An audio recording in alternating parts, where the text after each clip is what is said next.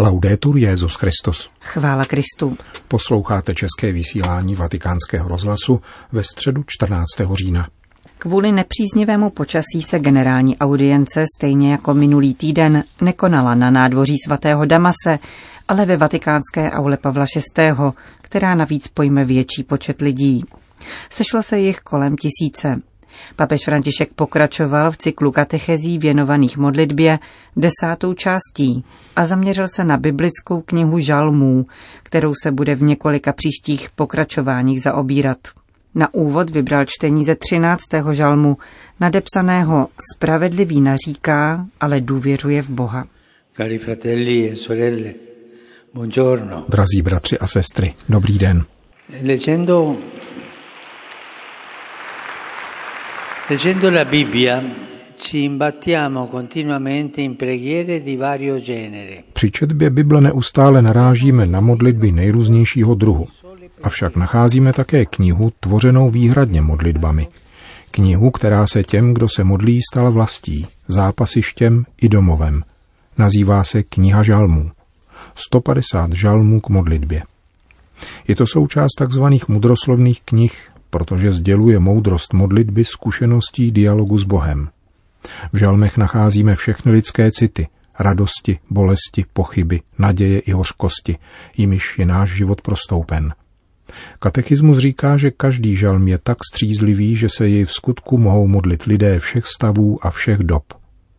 Opakovanou četbou žalmů si osvojujeme jazyk modlitby – Bůh Otec totiž svým duchem inspiroval srdce krále Davida a dalších žalmistů, aby každého muže a ženu učil chválit jej, děkovat mu, prosit ho, vzývat jej v radosti i bolesti a vyprávět o jeho podivuhodných dílech a o jeho zákoně. Žalmy jsou vlastně boží slovo, kterým my lidé mluvíme s Bohem.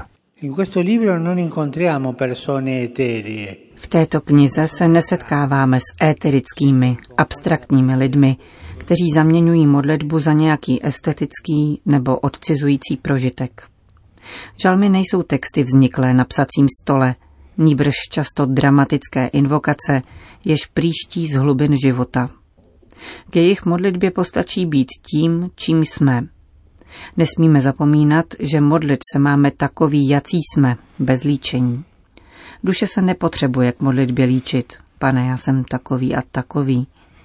Předstupujme před pána takový, jací jsme, s tím, co je hezké i co je nehezké, co nezná nikdo, jenom my. V žalmech vnímáme modlící se hlasy těch, kdo jsou z masa a kostí a jejich život je podobně jako život každého, plný nesnází, námach a nejistot. Žalmista nějak radikálně toto utrpení nepopírá. Ví, že patří k životu. V žalmech se však utrpení mění v otázku. E Mezi mnoha otázkami zůstává nezodpovězena jedna, která jako nepřetržité volání prostupuje touto knihou skrz na skrz. Jak dlouho? Otázka, kterou opakujeme často. Jak dlouho, pane? Každá bolest se domáhá osvobození, každá slza prosí o útěchu, každé zranění očekává zahojení, každá pomluva prominutí. Jak dlouho, pane? Jak dlouho to mám snášet? Vyslyš mne. Kolikrát jen se takto modlíme? Jak dlouho? Dost, pane. Vznášením neustálých požadavků tohoto druhu nás žalmi učí nezvykat si na bolest a připomínají nám, že život není zachráněn, není-li uzdraven. Život člověka je jako dech, jeho úděl je prchavý, avšak ten, kdo se modlí, ví, že v očích Boha je drahocený takže má smysl volat. To je důležité. Když se modlíme, činíme tak, protože jsme si vědomi, že v očích božích jsme drahocení. Milost Ducha Svatého v nás zevnitř probouzí vědomí, že jsme v božích očích drahocení. To nás přivádí k modlitbě. Modlitby žalmů jsou svědectvím tohoto volání. Mnohostranného volání, protože bolest má tisíceré formy Nazývá se nemoc, nenávist, válka, pronásledování, nedůvěra. Až k tomu největšímu skandálu, kterým je smrt. V žaltáři vystupuje smrt jako ten nejnesmyslnější nepřítel člověka. Jaký delikt si zaslouží potrestání tak kruté, že přivodí zničení a konec? Žalmista prosí Boha, aby zasáhnul tam, kde jsou všechny lidské snahy marné. Modlitba samotná je tedy cestou i počátkem spásy. V tomto světě trpí všichni, ať už Boha věří nebo nevěří.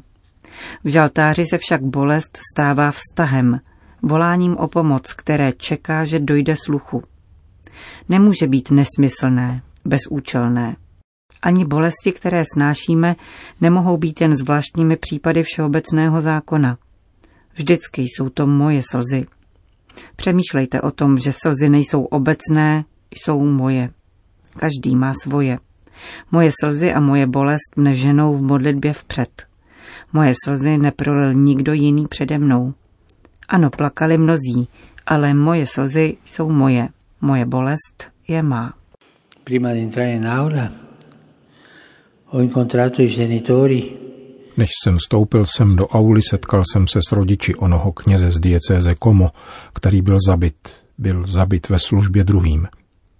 Slzy o něch rodičů jsou jejich a každý z nich ví, jak trpí, když vidí svého syna, který ve službě druhým vydal svůj život. Když chceme někoho utěšit, nenacházíme slova. Proč? Protože k té bolesti nemůžeme dosáhnout. Je to jejich bolest. Stejně to platí o nás. Moje bolest a moje slzy jsou moje. A s nimi se obracím k pánu. Všechny bolesti lidí jsou u Boha posvátné. Tak se modlí žalmista v 56. žalmu. Ty sám si zapiš mou bídu, vpiš mé slzy do svého záznamu, mé trampoty do svého svitku. Před Bohem nejsme neznámé nebo číselné položky. Jsme tváře a srdce, zná nás jménem jednoho po druhém. Věřící nachází v žalmech odpověď. Ví, že i kdyby všechny lidské brány byly zataraseny, boží brána je otevřena. I kdyby celý svět vynesl odsouzení, v Bohu je spása. Pán naslouchá. Toto vědět někdy v modlitbě stačí. Ne vždycky se problémy vyřeší. Kdo se modlí, není snílkem. Ví, že mnohé otázky ve zdejšího života zůstávají nevyřešeny, bez východiska. Utrpení nás bude provázet a po jedné bitvě nás budou čekat další. Avšak pokud jsme slyšeni, všechno se stává snesitelnějším. La cosa peggiore che può capitare è soffrire nell'abbandono senza essere ricordati. Nejhorší, co se může stát, je trpět v osamocení, být v zapomnění. Předtím nás zachraňuje modlitba. Může se totiž i nezřídka stát, že nerozumíme záměrům Boha. Naše volání však nevázne tady.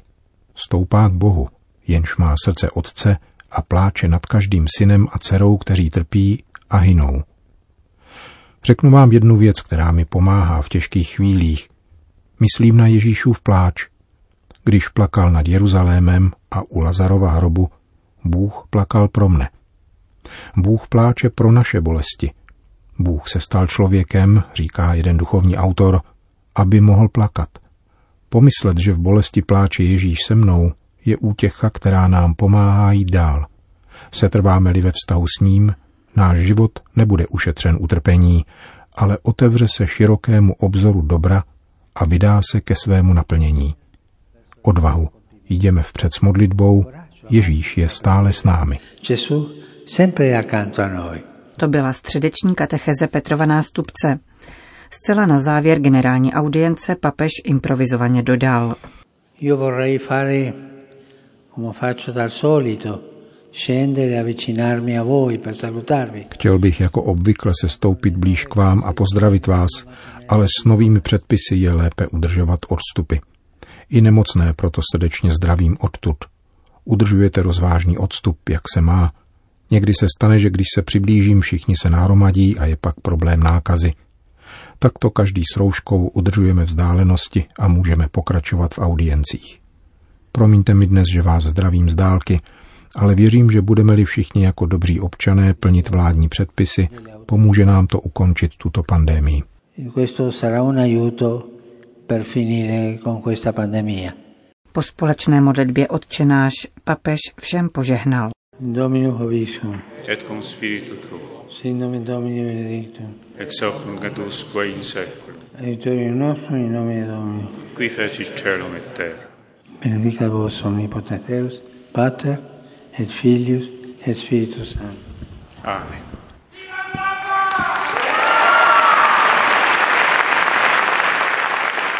Další zprávy.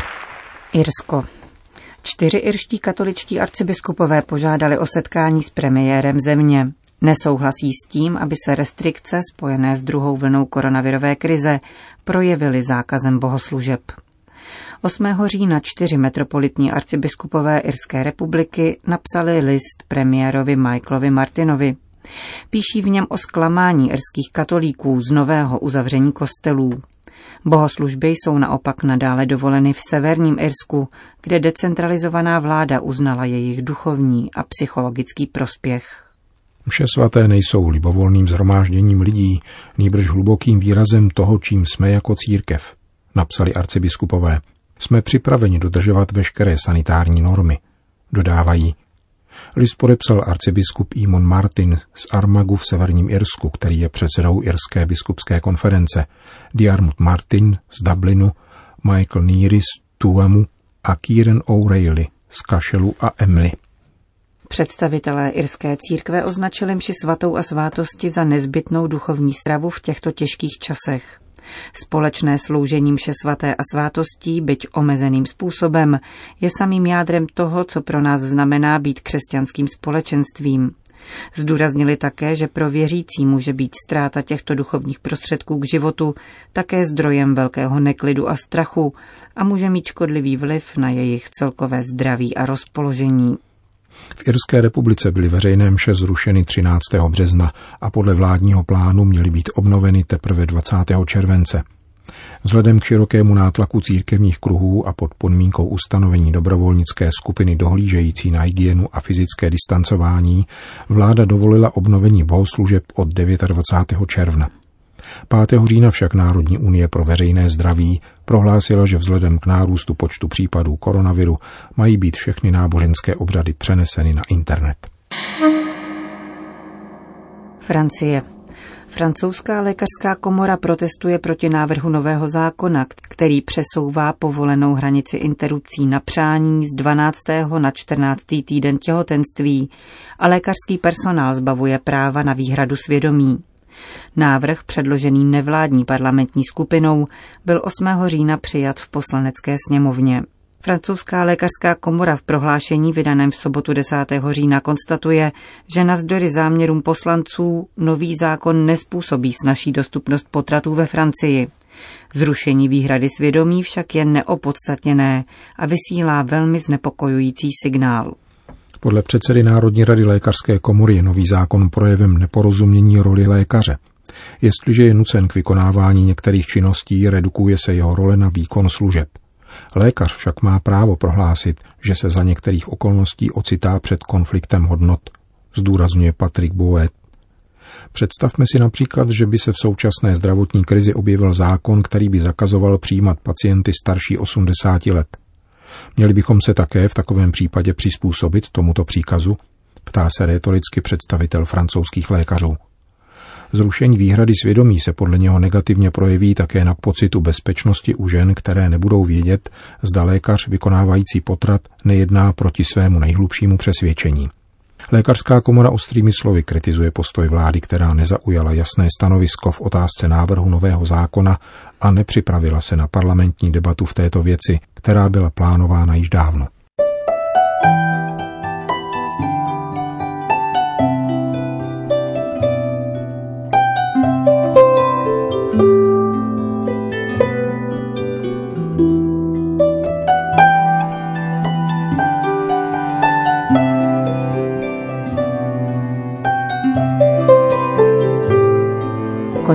České vysílání vatikánského rozhlasu. Chvála Kristu. Laudetur Jezus Christus.